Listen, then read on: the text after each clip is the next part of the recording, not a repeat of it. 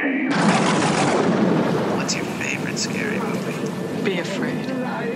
Be very afraid. See dead people. You're gonna need a bigger boat. Here's Johnny. The power of Christ compels you! The power of Christ compels you!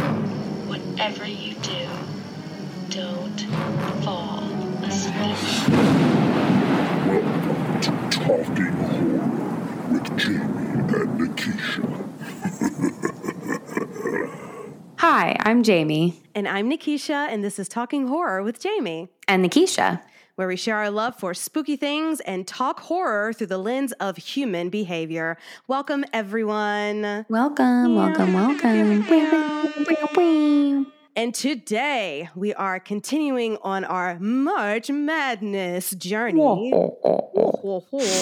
with the 1990 American psychological horror film Jacob's Ladder. Get out of bed. I can't, I'm freezing. Jack, for Pete's sake, get out of bed. What did the doctor say? You die on the way to the hospital now. Come on. Come on. Up. Up.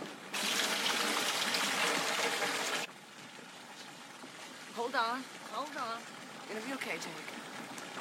Yay. Wee, wee, wee, wee, ladder. Ladder sounds. I'll Whatever that might be. I'll I'll try. I- Mm, that's Someone okay. Slowly Yeah. stepping on a Jacob's ladder uh, machine. yeah, I'll Which see. We'll talk about that later. yeah, Yes. I'll I'll I'll figure it out. Fantabulous.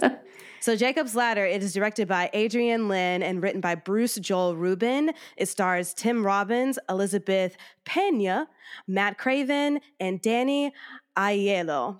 And obviously, heavy, heavy spoilers. We are going to be talking about everything Jacob's Ladder. And no, we are not talking about the machine that you see in the gym, which I have tried and did not last for two minutes. So, if you have not Wait, that's the name of a machine? it is the name of a machine at a gym. In the last city that I was in, in Pittsburgh, our Airbnb had a gym, and there was a machine called Jacob's Ladder.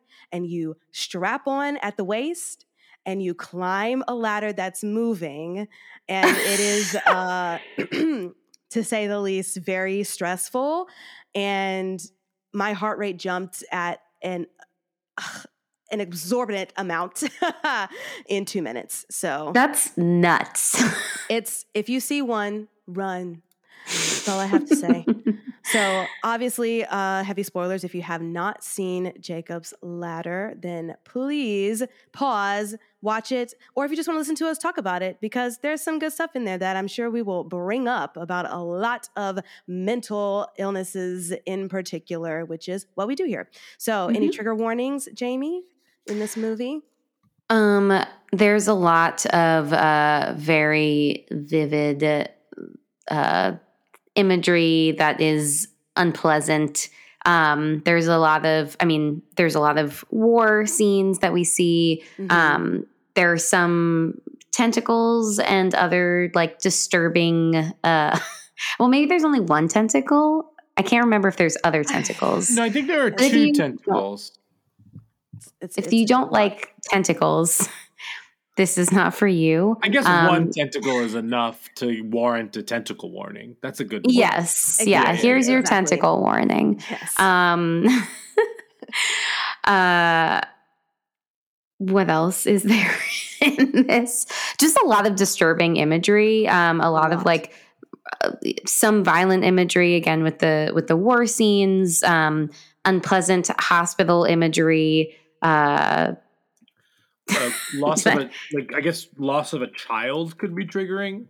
Mm, yes. Yes. And Yeah, intense thank you. bathtub scenes. hmm mhm. hmm Intense. Never. You know, there's a study out there that says something about taking cold showers and it doing something to you mentally. Jamie, can you? And I'm referring, if you've seen the movie, then you know what I'm talking about. There is a scene with a tub and lots of ice and someone being submerged into the tub ice. But Jamie, is that true? Have you heard that? Taking cold showers and it doing something mentally good for you? Um, I mean, I have seen a lot of TikToks that talk about holding ice packs up to your chest as a way to deal with anxiety. Ah, never heard that. And I have Mhm. many ice packs. Thanks, Hamilton, for the knees. Something to try. Okay. Well, I think we should just get right into it. Unless is there something new that you guys have watched? What's new in life? Have you seen any new trailers? What's going on? Um, we we we always wa- just watch horror trailers. Uh, uh, I can remember some of the ones we watch, but there's a lot of cool stuff coming out, so I'm super excited to watch a lot of that stuff. There's also so much in my queue on every single platform I have. Like, I don't even So know where to begin with some of these things. Like, luckily we all have a schedule so that like I have to watch like this specific thing. Mhm. Um, I know I just binged Cobra Kai. It's not horror, but um, nice. Well, I will say I watched The Exorcist. I don't know if I talked about this on the last one. Maybe I did. But I recently watched uh, The Exorcist and realized that I never watched it all the way through. I Oh. just saw, you know, all of the big pieces of it. And, you know, when we used to have cable, because that's not a life we have anymore. What's that? But, exactly. But AMC loved that station during Halloween because they would constantly just play, they would have a horror fest. So all of October, they would just be playing all of these different horror movies, new ones, old ones. And Sure. so The Exorcist and The Hmm. Omen would always be kind of in the mix. And so I feel. I, felt like I saw The Exorcist because I would, if it was on, I would just leave the TV on that and just watch it wherever it was at the moment. The same with The Omen. Uh, but I sat and watched it all the way through. I also didn't realize some of the scenes because, of course, it was TV, so a lot of stuff was cut or edited oh uh, yeah, because sure. it's on TV, and there is a lot of disturbing things in that movie that I definitely missed because it was cut out, so it could be put on TV. I imagine very you being like, "Wait, there's an exorcism in this movie." exactly. they want to make the G the the PG version of The Exorcist on AMC. So there was a lot of stuff that you miss, you know. yeah, But for sure. still still nice with the head turning and the throwing up peas everywhere. It was a good time. Mm, delicious. Delicious peas. Speaking of peas, plot summary. Anyone? Oh. Two minute plot summary. We got to get it done, and I did it last I'll time. I'll do it. I'll do it. I'll do it. I'll do it. Fantabulous. If someone times me, I'll do the plot summary. What's the plot? I got you. yeah. Okay. All right. So, uh, random male noise, aka Brian, you have two minutes to Okay. give us your best plot summary of Jacob's Ladder. Really emphasize the beginning minute uh, of the actual film as long as you can, and then really rush through the end Yeah, uh, for that's the our- last 30 seconds. That's the talking Perfect. horror mo. Yeah, hundred percent. That's the way, the talking horror way. All right, ready? Yeah, uh huh. Steady, go. Jacob's Ladder is a story of a man named Jacob who fought in Vietnam, um, and something weird happens to his group of soldiers, um, and he is uh, stabbed, and we see him kind of laying there. Um, we flash to his life after this moment, uh, where he is um, separated or divorced from his wife. We found out that he had lost a child, aka a, a surprise appearance by Macaulay Culkin, a very young one. Um, but something's wrong with him. He works for the post office, but like he's having hallucinations. He doesn't know what's happening. He's like getting he's getting sick. Uh, he he goes to this party. He gets lost in the subway. Things are happening to him, and he's very confused as to what's happening. And then we He also um, he like slips through time, like he's having hallucinations that bring him back to before the war when he and his wife were together, and they seem to be connected somehow because like he's cold and he's cold previous to that, and lots of crazy things are happening to this this guy. And then we go back to the uh, war and we see a little bit more about what happened to him there. And then at the end, he starts to um, he he reunites with a lot of his buddies from the war who go to uh, George Costanza, uh, a lawyer, to try and um, you know figure out what happened to them. They think they were poisoned. They think the U.S. Army was doing tests on them. They think they weren't actually attacked by the Viet Cong. They actually think that they were attacked by their own people to test things. Long story short, they find out that that's potentially true, um, and we find out that he's actually dying on the table the whole time, and he dies. And this was all just happening in his head because he died in Vietnam. Uh, the end. And that's the plot. Yes. Uh, there was no ladder in this movie. I forgot to mention that. This is a ladderless. Oh, yeah, film. you're right. This is a ladderless film. It's rated NL for no ladder. Oh, yes. my my question to you both is what's your favorite kind of ladder um, do you like the like Oh fire truck ladders that like you know that you have to like that like spread Extend. apart that extend or do you like the a-frame ones that you just kind of use in the house or are you more of a step stool gal Ooh. Mm, Oh, I like the mm, A mm. frame only because of WWF wrestling and they did the tables, ladders, and chairs Yes. matches. And that's the kind of ladders that they use. Mm, mhm. that's going to be my answer. yeah Jamie? mhm, mhm. I think I'm more of a step stool kind of gal because I am not very tall and I am afraid of heights. So the closer to the Oh. ground I can be, the better off we all are. Nice. I didn't know you were afraid of Mm-hmm. heights. Oh, yeah. I mean, I have a lot of fears. well Oh, nikisha yes. did you Mhm. know that jamie and i watched the amazing race and we Mm. love it and we've just and like we've decided we learned a lot about each other while watching 33 seasons of the amazing race and I learned that she really doesn't like heights, so I would have to do all the height challenges and Yeah. um, like the skydiving, the bungee jumping. And don't get me wrong, I'm not a hu- I'm not like Mr. Heights. Um, I'm not in the heights. Mr. In the Heights. yeah, but I would do it. I would do it for her and for a million dollars. Yeah. Yes, that million dollars. That I changes know. everything. Uh, But it doesn't change my fear of heights. I'm still very afraid. I mean, it's understandable, but Gotta Brian, work that's through why it. Brian's got you. Random Illinois Mhm. got you, and we, and we can make That's it true. through. That's true. Fantabulous. Okay, well, let's get into it. Uh, I want to know your relationship with this movie. Have you seen it before? And then we can get into the good old likes and gripes of it all. Woo-hoo. And now our likes and gripes. Woo, woo, woo. So, Jamie, why don't you go first? What's your relation with this with relationship with this movie? So I have actually never seen this movie before, um, but I I know that it had a cult following. uh, Like you know, back when I was learning more about horror movies to get over my fear of horror movies, did a lot of research and uh, went down a lot of Wikipedia rabbit holes. And it's been on my list for a really long time. I just never really got around to it. Um, Mhm. And I was really surprised and excited to hear that there was an influence for the Silent Hill video games as an avid Mm. gamer. Um, but not an avid horror video game gamer because they're spooky. They're scary. I can't handle it. Um, very different from watching the scary movies. Mhm. Um, but but yeah, so so I I kind of like had been anticipating this for a while. Watching it was really interesting. I, I didn't really know what to expect because I kind of steered clear of knowing what it was really about, other than like psychological horror. Mhm. Um, and I mean, it really delivers in psychological horror. It's it's there's like a lot of stuff going on. It took me a few days to really like digest this movie um, after a first watch. Um, so I'm really excited to kind of like talk through other people's thoughts. Yeah, I will say the same, Jamie, in the fact that this is my first time watching this movie. I have heard of it before, and of course, as always, in my Watch Mojo top tens, it was somewhere in there on the Mm, list. And so sure.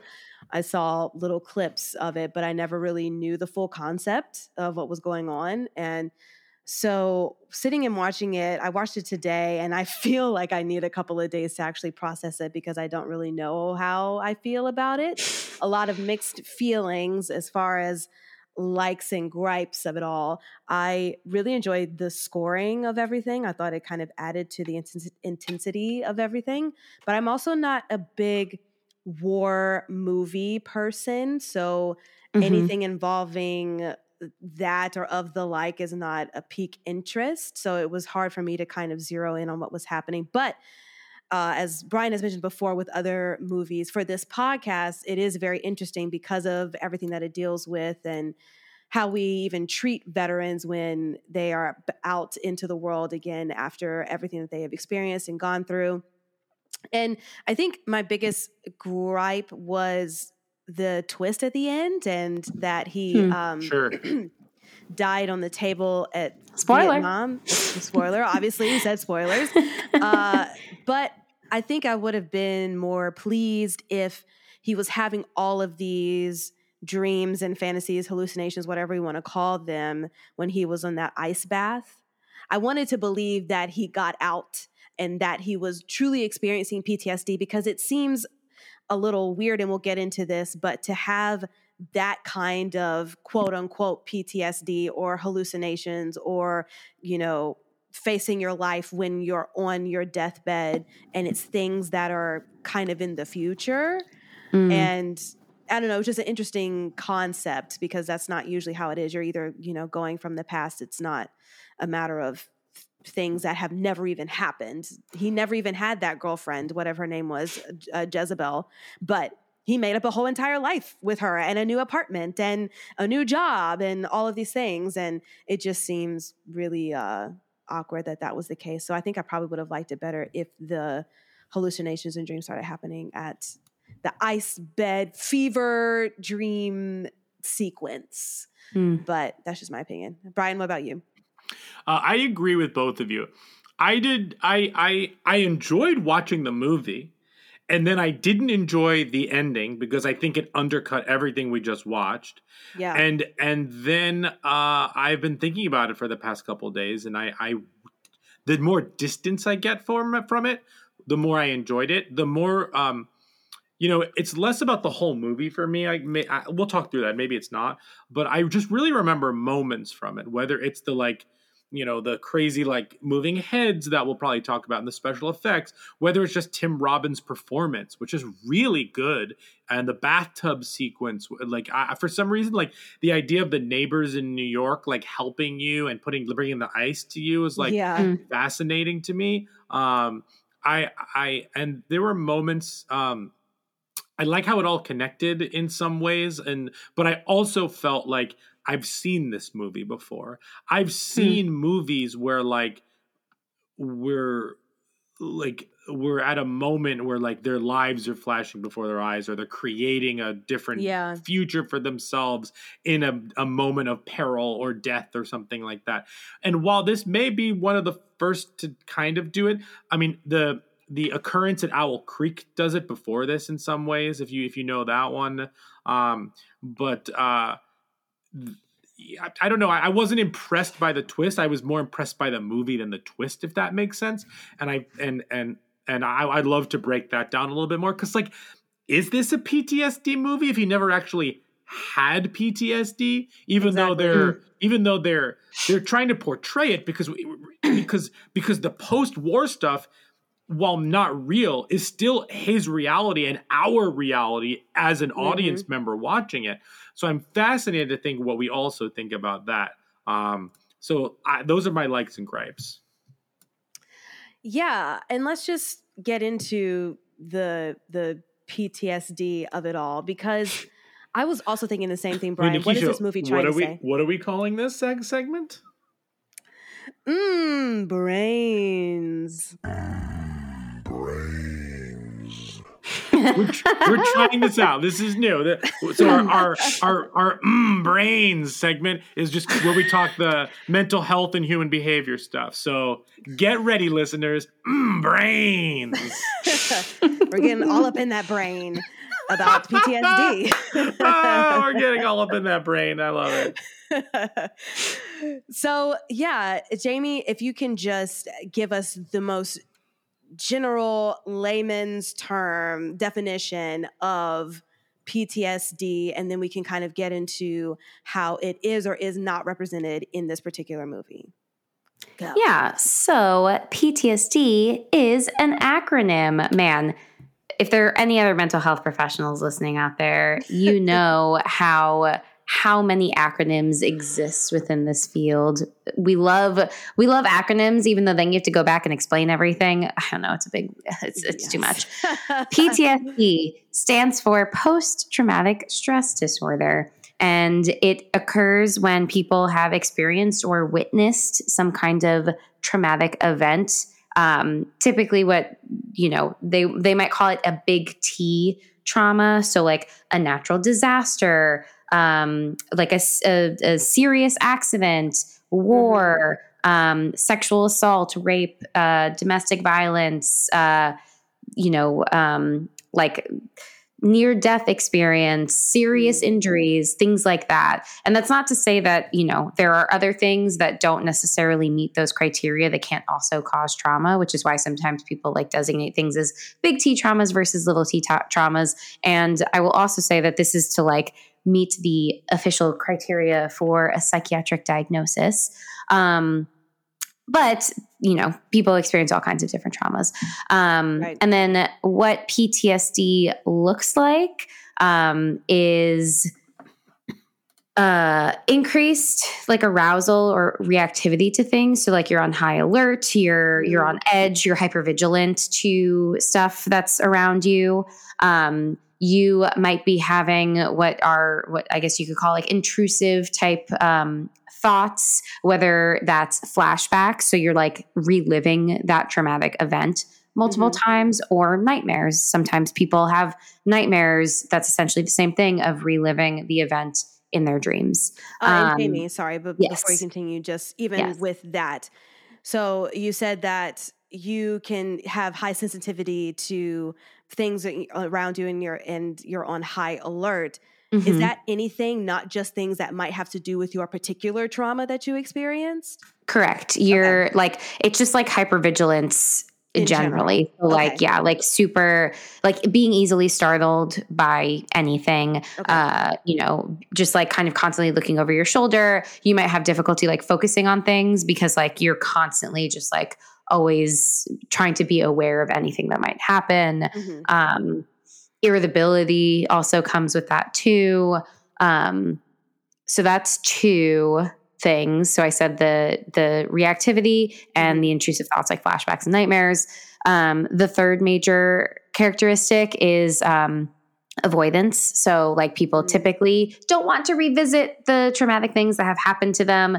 Um, as I'm sure most people can probably agree with, we don't like negative bad things we don't want to think about them we don't want to Right. revisit them we will do whatever we can to constantly seek out joy and pleasure and never experience bad things ever again. So, if you've experienced like the worst trauma of your life, you will do whatever you can to not have to think about it, relive it in any way. Um, and you know that might be like not talking about it. That could be um, you know using substances to like completely disconnect from it. Um, avoidance can look like a whole bunch of things. Also like not remembering it well because again like trauma does weird things to your brain. Um, so you might Yeah. so it, it might make it really hard to actually recall the events. Um, and then uh, like changes in your mood. So you know you're you're feeling lower you're feeling more anxious you might have lost interest in things that you used to like to do. Um, you might be avoiding other people isolating yourself um, just feeling very very low. So that's like kind of what ptsd can look like and how ptsd is is triggered. And you don't have to have all of these things. You can just have one or some of them, and you could be officially diagnosed. you I, you have to meet all of these criteria to like actually have a diagnosis Yeah. um so i'm just like talking about all of the things Okay. Can we? Mhm. Can I ask just what about like? Can we talk a little bit more about hallucinations? Um, yeah because I feel oh cool. Um, because I I feel like a lo- um I feel like in movies and this one too. And again, this one is a little on the fence of how it deals with PTSD because is it? Um, hmm uh, but um, like are hallucinations like a huge part of it? Is that totally separate? I feel like movies portray a lot of that. Obviously, it's a visual medium, so like hallucinations do help the storytelling. But I'm just Sure. curious, like you, because you mentioned flashbacks. Is that this? Is that's not the same thing as a hallucination per se? I guess because in this, Correct. he thinks he. We think he's hallucinating in this. He sees the tentacles and stuff like that, but really, it's kind of like hell or heaven or whatever it is breaking through to take him. Um, Mhm. You know, like he can't go up the stairs, maybe because like he can't go up into heaven until he like like figures out his thing or whatnot. He can't go. He can't. He can't go through the tunnel because the train's coming towards him because he has to deal with whatever he needs to deal with. Like like Mhm. He He's thinks- like got unfinished business. yeah, like Yeah. and maybe I'm going too far down that path, but like just hallucination hallucinations wise, can we talk a little bit about that as it relates to PTSD or if it does at all? Yeah, I mean, I would say it's not a, a super common um, symptom of PTSD, and I agree with you that like I think y- you're going to see in visual mediums that like hallucinations are just like what I see is one of the most common ways that that movies and TV are portraying mental illness, Mhm. even if that's not necessarily like reality, as a way to like highlight that somebody is mentally ill in in in TVs and movies. So at least that's like what I've found to be true. But the reality is that like, you know, there it's not to say that like people, I mean, I don't think that people fit perfectly into these boxes. Again, as I mentioned, like the criteria for PTSD is like particularly strict, but I do think that a lot of people have experienced trauma and might not necessarily fall under the official diagnostic description of PTSD, but might still have elements of of what this looks like. So Right. I don't think that people fit neatly into boxes.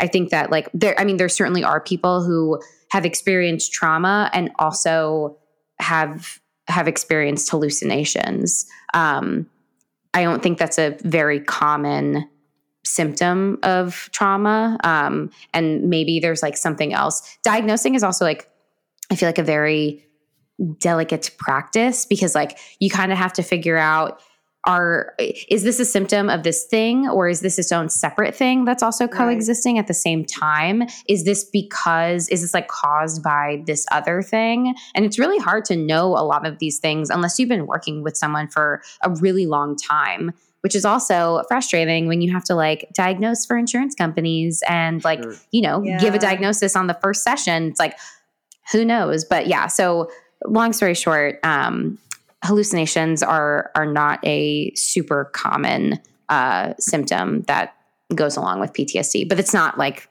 impo- it's not you know not heard of Right. And so if we are to forget the twist in this particular movie, and we're just going through this as if he is experiencing all of these things, do you think that this movie gives all of the symptoms that you have described for us to say, yes, he has PTSD? I mean, I definitely think he's hyper vigilant. He is, I mean, is he have, I mean, I guess he does have one flashback, or we, he's a couple flashbacks. I was thinking about the flashback that he has of his son, Macaulay Culkin, um, when he gets hit by the car. And then uh, it's hard to know what is a flashback, again, because of the twist, but like he, there's uh, so much, uh, there's so many like interjections of the of the war that's happening and like Mhm. i guess we're to assume that those are flashbacks but i think in reality it's like happening in real time i don't really know it's i don't really Oh, know what's going on. Yeah. but um but yeah so we could say that those are potentially flashbacks to you know his time in the war um and i mean i uh, i guess i mean he's definitely like anxious yeah. there are moments i mean his i definitely want to talk about his relationship with jezebel because it's kind of all over the place in my opinion and so in thinking about like how he connects with other people um i mean i, I it's not it's also not surprising to me that like as a result of his son dying that that inter- that that like led to the divorce with with his ex-wife. And i think that that's like you know uh uh not like the most common thing. I i haven't studied couples who have unfortunately like lost children. Um but like i think that that kind of loss really heavily impacts a relationship and and like it's it's definitely you know it, it makes sense that their relationship ends because of that kind of loss and Yeah. it's interesting to then have this flashback of like in that bathtub scene when there's that scene whether it's a flashback or like this alternate reality of him being with his entire family again including his son who passed away and Right. like what that experience is like um to see like you know this trajectory of like what could have happened if things continued and like that that really did have such an impact on the family dynamic that that then led to like this relationship ending but the fact that he's not like it to- he's not totally isolated. Like he does have another relationship. Um Mhm. he he like you know tries to reach out and connect with um with the other people in his uh in, In his his, division. Yeah. Yeah. um so like i think there are some things that he's doing. He's able to maintain his job Right. um which i think is also like a, a you know something positive. Um so like there's things here and there that i think point to ptsd but there's other things that like i think it's confusing because of like how this narrative goes but um other signs that like you know he's not totally alone he has some form of a support system um Right. and like is trying to you know he's trying to get answers he's trying to work through it he's like kind of leaning into that in a way he's not necessarily avoiding it because he just wants to know what's going on Exactly. And with the PTSD, they mentioned in the movie something called a veterans outpatient program. mm-hmm. Is that a thing, or is there something of the like that happens for any war veterans right after they come back home? Is there are they required to do immediate psychological uh, help, or you know whatever the case to help them out before they go home, or is that optional? What do you know about that?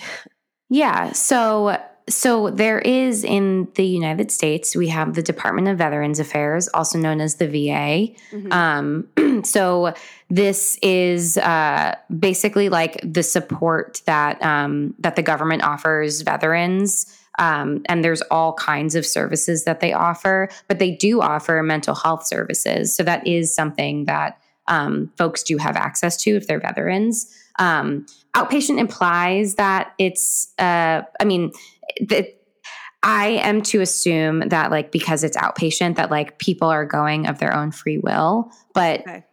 I, I you know, who knows what the what the case may be for um for I've never worked in the VA. I I don't have like a ton of experience of like working with veterans. Um but uh you know, it's I mean there's like a lot of that like there's a pretty significant budget that I think goes to the VA and so like there's a lot of resources that they have at their disposal to offer to veterans um which I I want to be hopeful that that then that means that there's good services that people are using. Um, Right. but Yeah. but I I don't know. So I'm assuming that he like you know goes like by his own volition. He's choosing to go, even though then they have no record of him, which is like you know another thing. Yes. mhm. Um, but yeah, so uh, outpatient. So like he's going on his own. He's not like mandated to seemingly. Um, and it's it's probably like you know like a once a week, once a month like check in kind of thing Right, um, to meet with his psychiatrist. Uh, that's what, at least what it seemed like. Um, but that also makes me wonder if they have like inpatient services and and other things like that, um, which I don't actually know. Yeah. Yeah, it's just so interesting watching this movie. It also made me just think about because this movie is well, he went he was in the Vietnam War, so it's in the 60s. And you talking about the services, I'm wondering what those services were like back then as opposed to now. Do you know Mm. when the uh, VA started? Does it does it say? Let's ask Wikipedia yes. because I don't actually know. Um, Yeah. So many in- pieces of information about war. Okay, it was for, oh, it was formed in 1989. So Oh, not that long ago. That that's upsetting. That's it's That as old as we are. That seems well. I guess like there's always been veterans benefits since the Right. American Revolutionary War, but Okay, the yeah. veteran specific federal agency was not established until 1930 as the Veterans Administration, and then it had extended, and then it officially became like a, the Department of um, Veterans Affairs Mhm. uh, in 1989. Wow. Yeah, it's just with the whole, you know, drafting and things and the climate that we're in now with everything happening in Ukraine and Russia, it just also made me think about what is that life like now for people or if America has to get involved in all of all of the things that we don't want to think about but are in the atmosphere and in the air. Uh, so just watching this, it also made me think because I don't even know what about, and maybe this is just me being asleep in history class because I hated history. but not even knowing, you know, about drafting and getting into the army and it being voluntary. If it's not, what is the deal? You know, all that stuff. But hmm um, yeah. Wait, do you want to know how much their budget was in 2019? Yes. Their annual budget was $200 billion. So like they're they they better be using those resources right. Uh absolutely. Also, they yes, all the resources. Also, everyone should be giving them everything because what you fought for our country. Please help people out. Mhm. There's there's no reason why there should be homeless veterans out in the street, but that's another conversation for another day. Mhm. Uh, yes. So with Jacob, he's running through the psych warding. You mentioned he he was going to meet with his psychiatrist, and it's probably like a once a week, a once a week type situation. But it was just interesting in the movie him running through this kind of mental institution, and is that that was where he was having these sessions. He knew where the doctor's office was, but he's running through this institution of, of people who are being uh, you know held here and do do people you know use psychiatrists in a psych ward of that nature? How did you feel about that whole depiction? Because that just seemed really confusing to me that you're they're holding these group sessions you know and but it's in the midst of this kind of prison type environment All right, if I Well, Can you may, expand upon that? if I may, I watched the movie with her, and boy, oh boy, did she react to those scenes! Like whenever we like that, or like Candyman, or like a lot of these scenes in those type of movies, Jamie always just like is up in arms about. So I'm gonna. I just like I can't. Like why? Like Yeah. can we just stop? Like I, I understand that like, you know, the history of mental institutions is like a very like horrifying history. And I'm not Mhm. saying that, you know, that that that didn't happen. But like Right. okay, duh, are you talking about the part where he's like being wheeled after being beaten up in the car? And he they're like wheeling him through these offices and he's like they're running over like limbs and stuff with the cart. And I'm just like what the fuck is going on? Like this is why it's it's shit like this which like makes people not want to talk to therapists and like talk to mental health providers because they think they're going to be sent to a, a place and be like tied up and put on a gurney and rolling Mhm. over people in cages who are like climbing on the top and like then raveling and so much raveling. There's no raveling in hosp- in any hospital I've ever been to. Um, I have not seen a single raveler or heard a ravel. Yeah. Um, I don't understand. Well, even earlier on in the movie, when he's trying to find, I, I believe his name was Dr. Carlson. oh, like searching for the doctor when they're like, "We have no record of you." Yes, but he's running through people, and the police officers running after him. But the people in the mental mental institution kind of start grabbing on the police officer and holding him back so that Jacob can get through. So like, what you're running through this place trying to find your psychiatrist? It would it your psychiatrist be in that kind of place? That's what the question was for me. What what is that place? That doesn't. Yeah.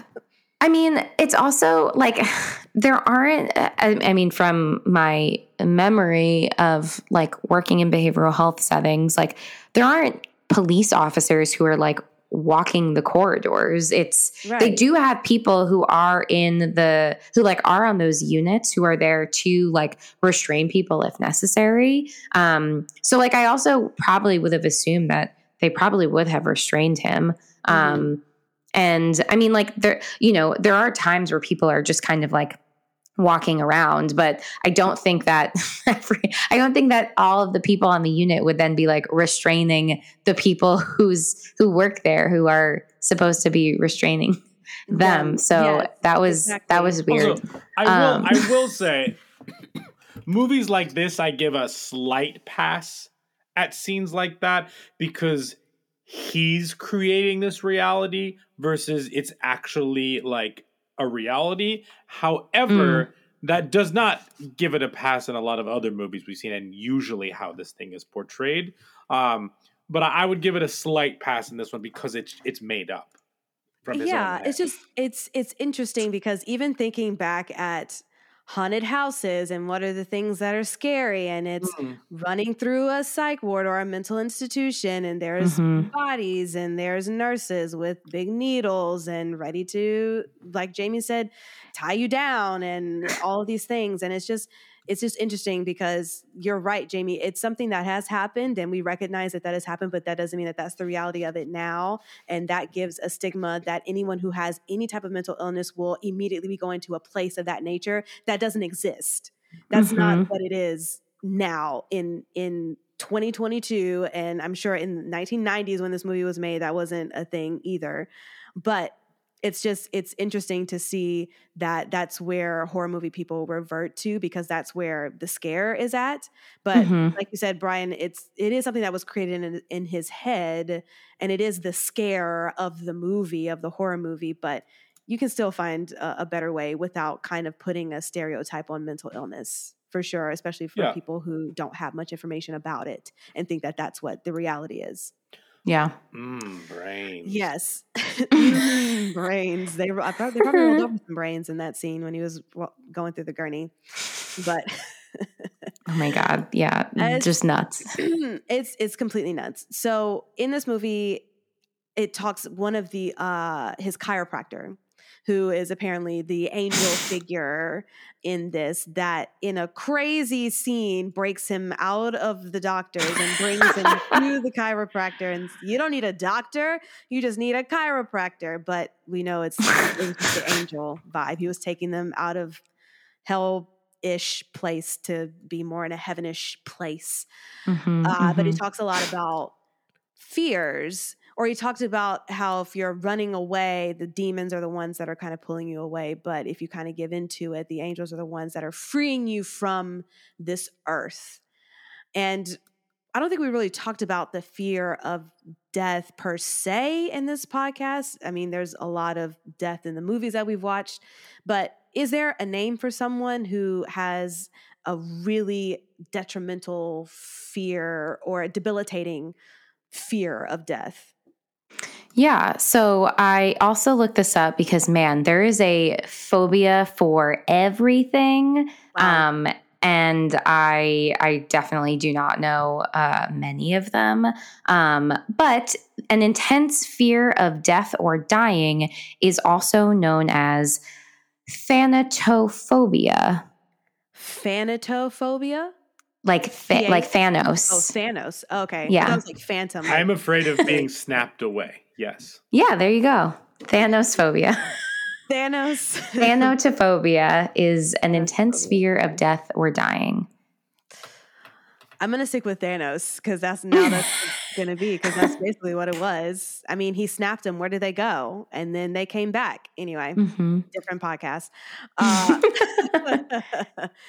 okay, another random question, just because this is curiosity for me, but the name Shrink is used in this. I think one of the uh, what is it? The Seinfeld character guy. I forgot his name. Also, merrily we roll along. Yes. What is his name? Jason Alexander. Jason Alexander. We went to the same ever. high school. No way. Not At the same time? Wow. No, no, no, no. Fantastic. I think he's the one who says you need to just go find a shrink. Where does the Mm. nickname shrink even come from? So I also looked this up because I did not know. Um, and it doesn't totally explain where the connection is, but Mm. it comes from the concept of head shrinkage. And head shrinkage Mm. refers to a practice in ancient times that involved shrinking the head of a conquered enemy. And so it started to be used as slang for psychiatrists. That's oh, that's a stretch of a connection. But Yeah. Okay, wow. I don't I don't I get mean, it. I all I know is that heads. uh, there's one in Beetlejuice. There is. exactly. Exactly. The shrinking of heads. and But I want other a than tiki that, bar in our house one day. I guess people people compared the experience of meeting with a psychiatrist to feeling like their heads were metaphorically being shrunken.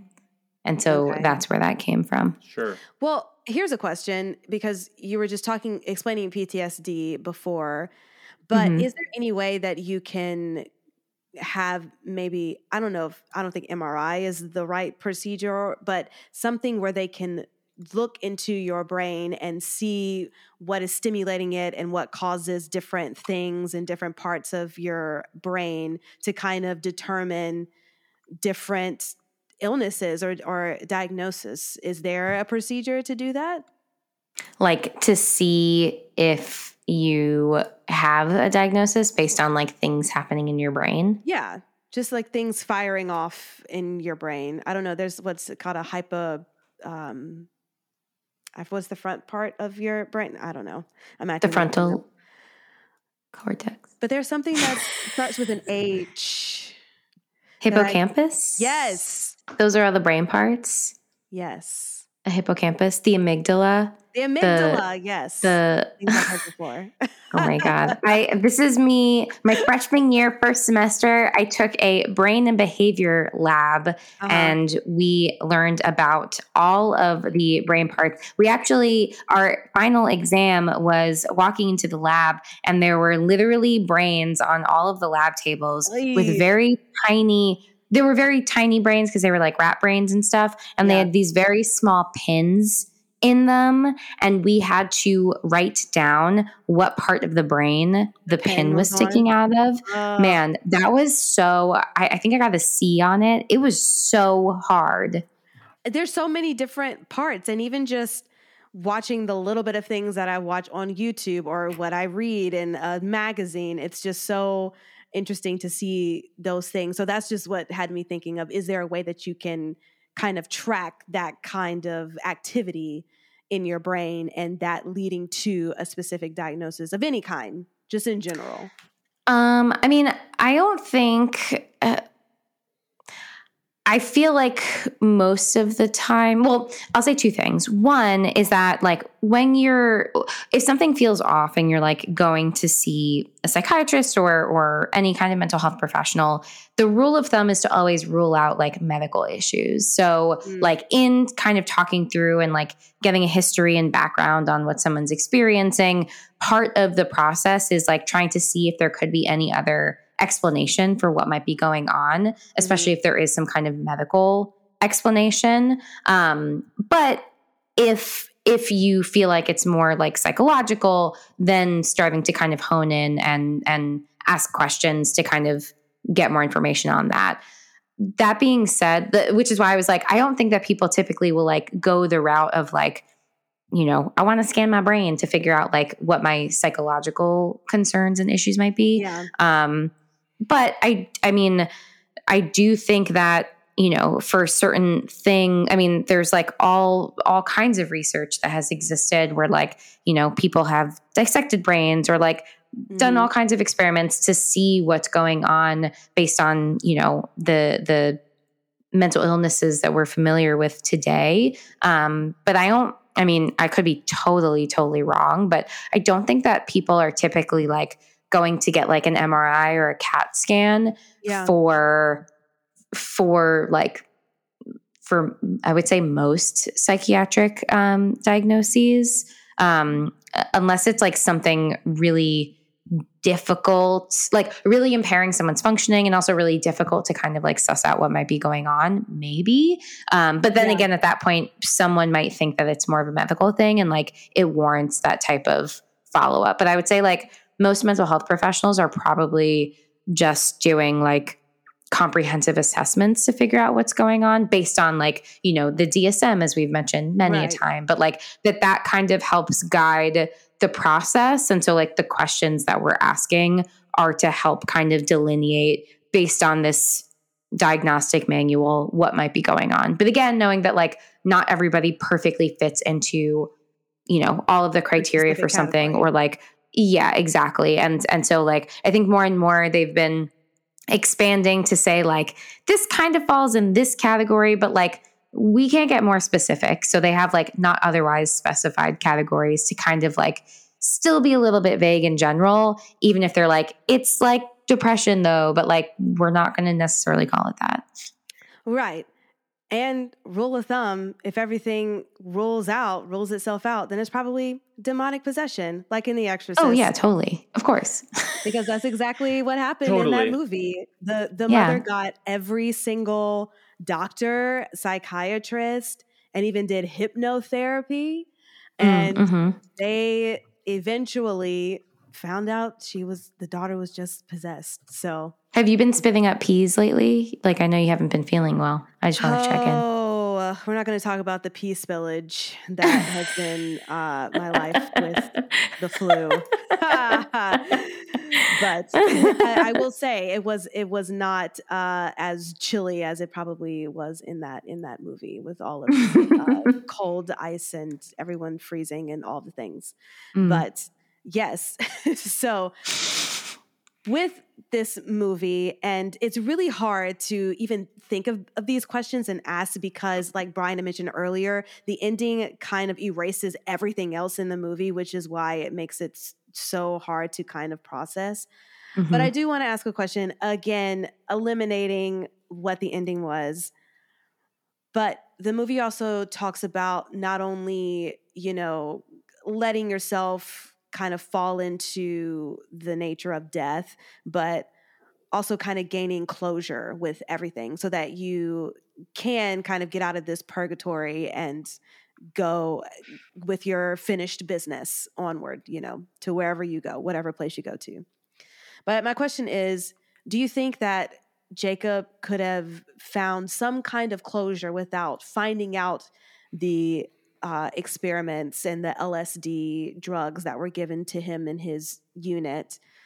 And how could he have gained that kind of closure without knowing exactly what was going on? So, could he have, do you think he could have found closure without knowing all that stuff? And if so, how? Yeah, that's a really good question because the thing that stands out to me is like the thing when he dies, the last thing he does is like he goes with his son up the stairs. And like there's something about that that felt more important than him finding out the truth. Um, mhm.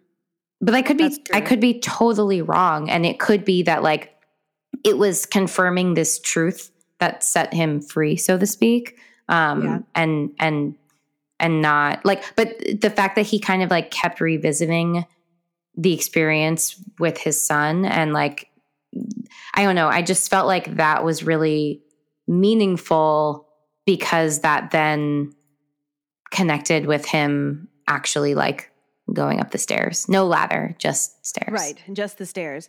Yeah, it's interesting you say that because it was him finding out the information was the catalyst for him to really kind of come to terms with everything, but he wasn't really done with his business until he went home and kind of reconciled everything that happened with his son. But if someone is going through some type of PSD and maybe like you said they're they don't have their full memory so they don't know exactly what's going on they just have kind of fragments of what has happened how can they kind of have closure and move forward without knowing exactly everything that's happened to them Yeah.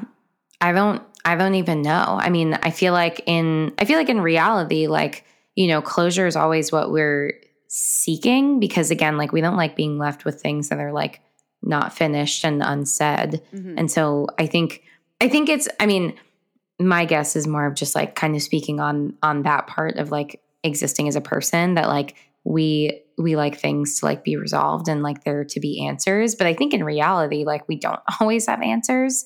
So Right. it's uh, it's interesting that like, you know, I don't know. Yeah. I now I'm like going on like a, a tangent that doesn't even make any sense. But I'm just thinking about how like, Love you know, do- is it tr- like how how important was this in order to like move on and like that was like fundamentally the thing that Mm. he needed to move on. But Yeah, but I'm I don't know. That seems so disconnected to like the stuff with his son. But I think that's probably why we have questions about this movie because some of the things don't connect to make a straight line either.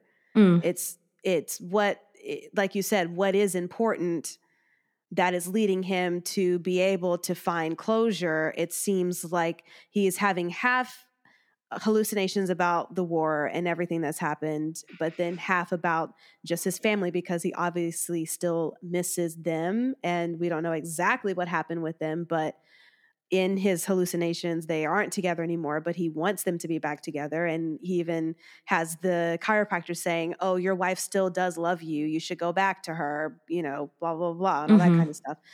So yeah, just it's it's interesting that you mentioned because human behavior wise, why is it that we always have to have things that are finished and things that are done? Because I will say, uh, as someone who procrastinates a lot and doesn't finish things a lot, I really don't have too much of an issue with things are just kind of like, okay, you know, it didn't really happen fully. I'm totally fine with it. Or you can kind of justify some things to move on. But it's just interesting you bringing up, and I'm just speaking on just the human behavior aspect of wanting things to be complete.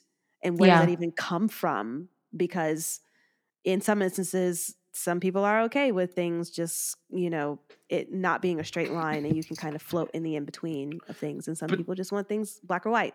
That's What really interesting because like horror movies in general, like a lot of the times give you closure and then take it away like the original Halloween where he falls out the window, you see him lying there and then he's gone.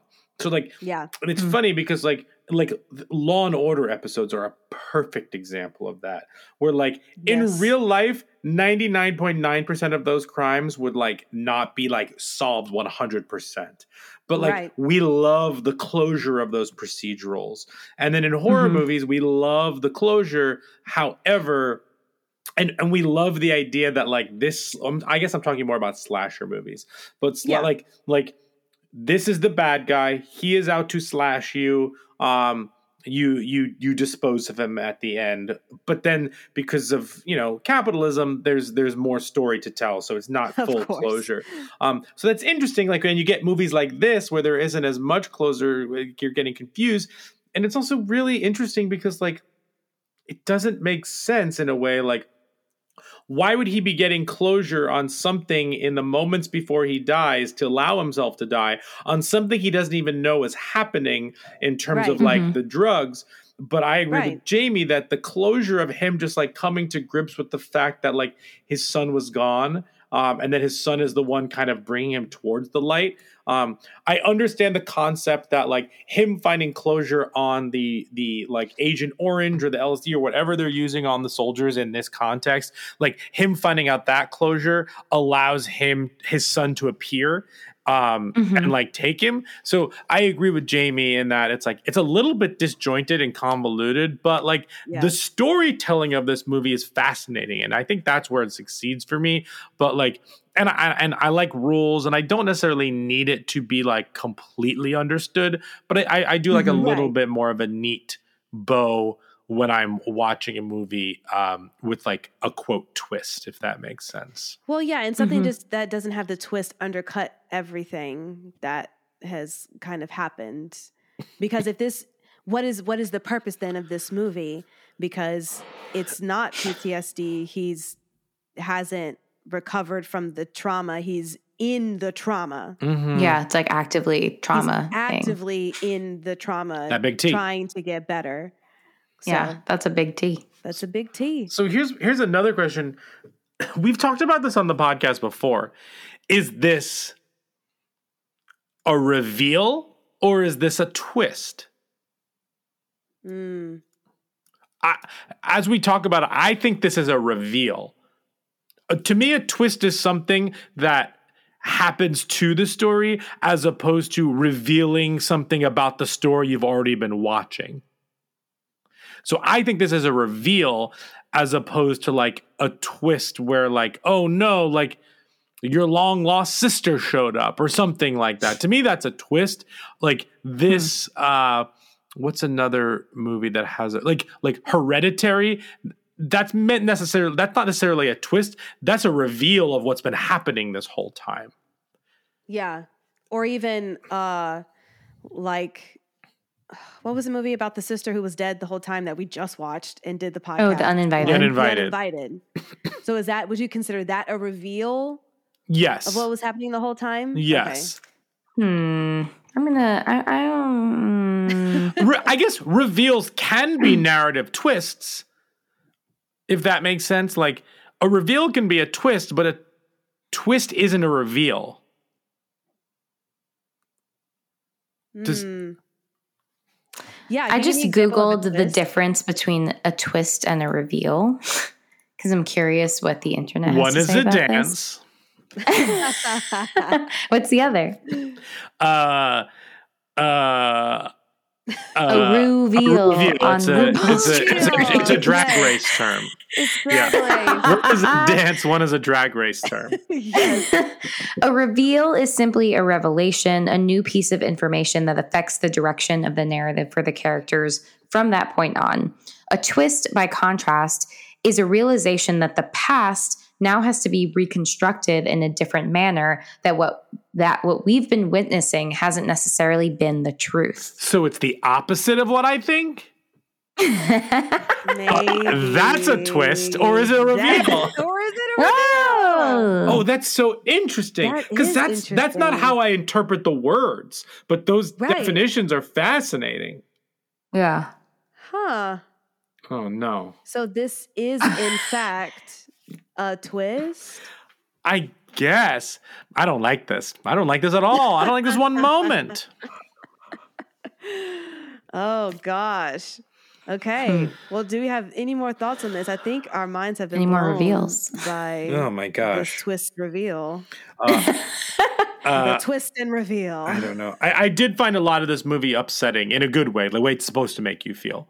Um, in like the the bathtub sequence when he's screaming, um, the the party sequence, the train sequence, all very unsettling, uh, unsettling Sequences. sequences for sure. Also, his girlfriend. Can we just talk about how much we hate her because I mean, she's a Jezebel. she's Jezebel, which biblical reference, yes, and Mm-hmm. a good lay, but a terrible person. That's Well, what she was. Apparent so i didn't know this until i was watching the movie but jacob's ladder it, the whole story of jacob's ladder is a biblical It reference is. I had to look it up, and I was like, "Oh God, I, I do love Jesus, I promise," but I forgot what the story was. and it's the it's the lather leaving to heaven that was featured in in a dream that the biblical patriarch jacob had during his flight from his brother esau in the book of genesis having read that sentence i still don't understand but that's okay I'm assuming it's no one fine. here we all of us watched this for the first time, and I'm sure you could find a lot of stuff written about this movie that we're not even covering. It's been out for so long. Like I'm sure there's been Right. there's been you know breakdowns of this, but I'm assuming no one here saw the remake, right? no no, Because I'm just curious if it ends differently, or you know what I mean. yeah, I didn't even know there was a remake. When was the remake? 2019. Oh, very recent. Yes. Yeah. Didn't know. I think the first one is it's just fine how it is, disturbing images and all. Because that was Oh yeah, this is super different. After losing his brother in combat, Jacob Singer returns home from Afghanistan, only to be pulled into a mind-twisting state of paranoia. Singer soon realizes that his sibling is alive, but life is not what it seems. With his life now altered, he must figure out what is real and what is not. Mm-hmm. Uh, this has a four percent on Rotten Tomatoes. Oh my god. wow. Well, okay. I guess we're not gonna watch that. We can just uh, do the Jamie and read the plot summary on uh, Ah. and leave it at Yep. that. Well, speaking of Rotten Tomatoes, do we want to Rotten Tomato this one? It's the Rotten Tomatoes game. Let's do it. Blank, blank, blank, blank, blank, blank. What do you think? Knowing that the remake is a 4%, Yikes. what would you what do you think this Rotten Tomato score is for the 1990 Jacob's Ladder? oh, 55. Jamie? Mm, 71. It's a 73. Holy crap! I'm a at you, Jamie. genius. the audience Yes. the audience score is higher at 84 um, but the Mm. critics consensus is even with its disorienting leaps of logic and structure jacob's ladder is an engrossing nerve-shattering experience I, I feel like that's the that's what we came to It was nerve shattering. Are your nerves okay? Yeah they're not shattered that's that's like that's like floral language um but it was definitely an engrossing like nerve-y experience Mm. Yes, a nervous experience. yeah i was nervous i bit my nails Okay. I may have dozed okay. off. Well, let's put that to the test with these ratings and see what you gave it. Should we do the four S's? The four S's. Skull, scare, shapes, and suggestions. The talking horns, four S's. Okay, so we have the four S's, which stands for skulls, scares, shakes, and suggestions. Um, we're going to rate them one through 10 and then give a suggestion. 10 being like, does it great? One being like, it does not do it great. So let's start with skulls. Skulls is for the mental health and human behavior aspect of this movie, one through 10. Jamie, what you, what you giving, what you giving Jacob's Ladder?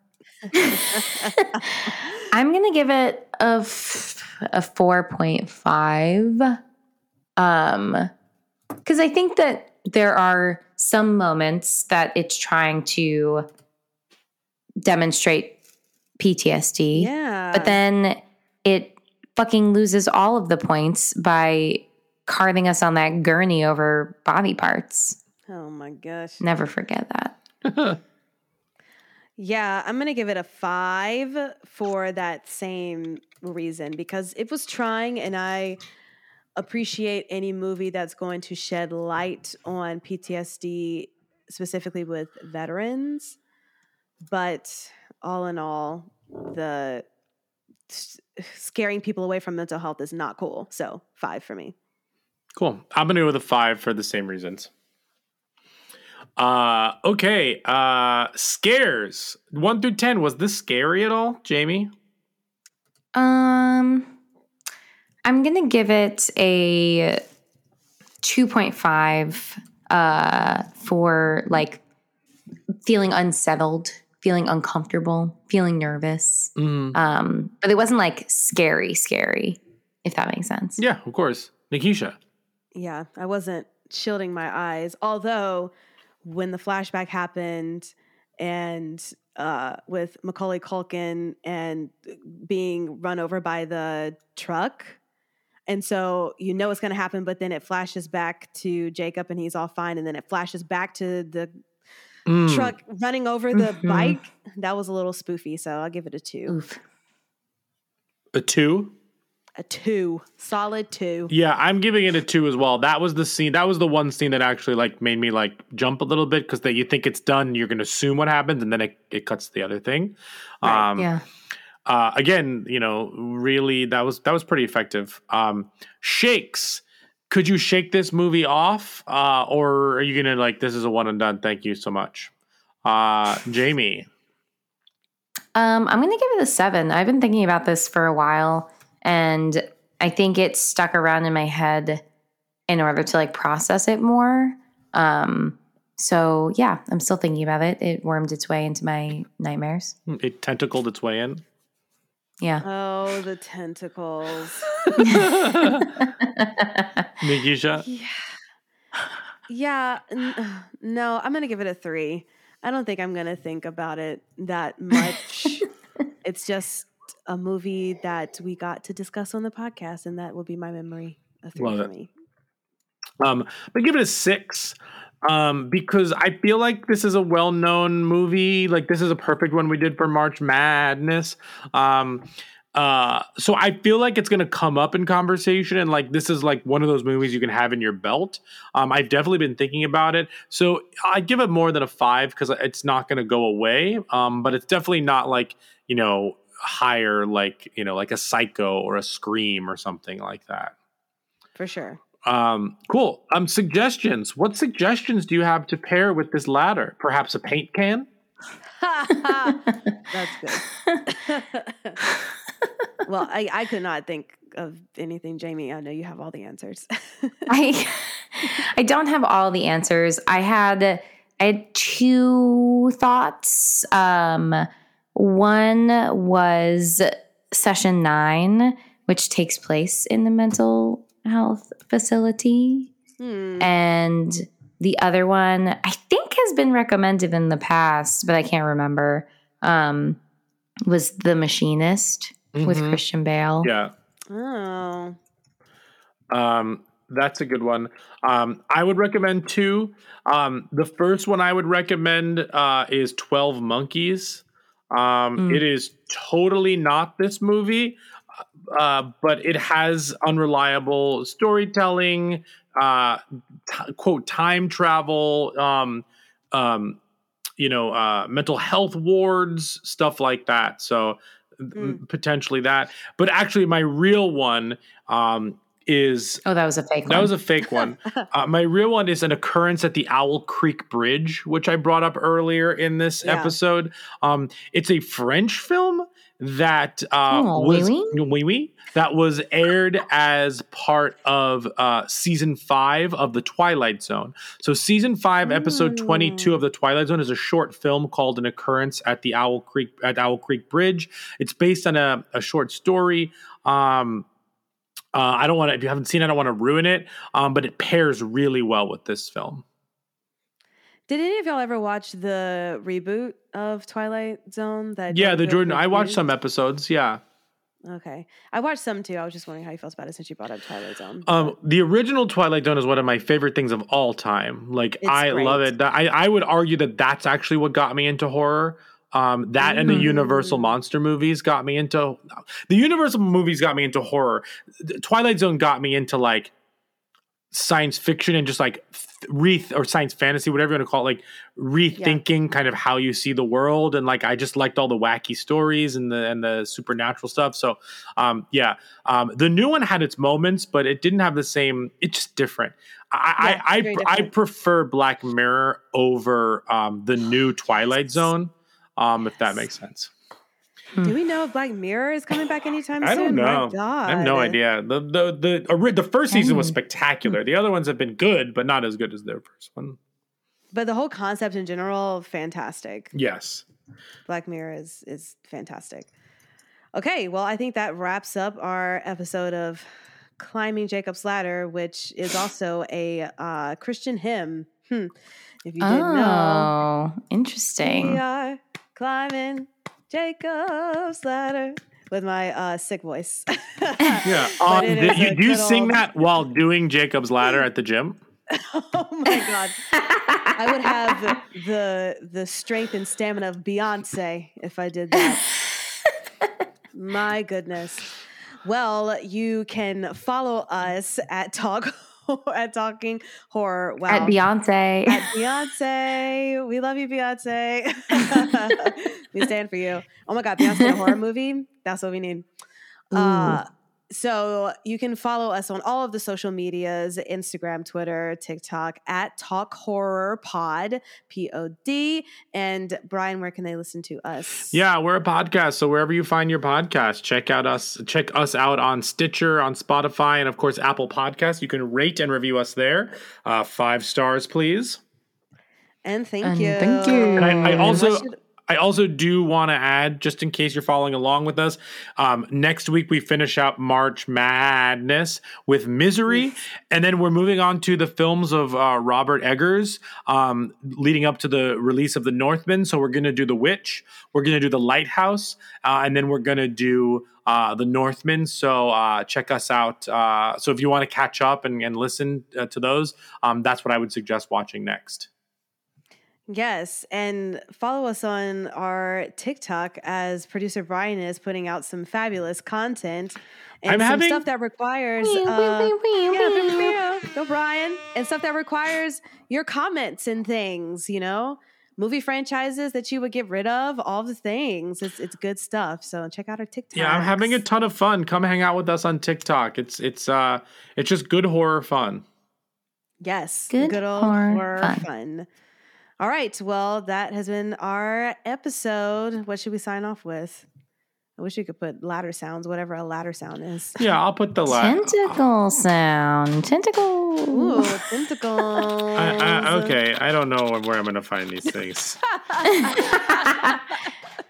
Fabulous. Thanks, yeah, guys. bye.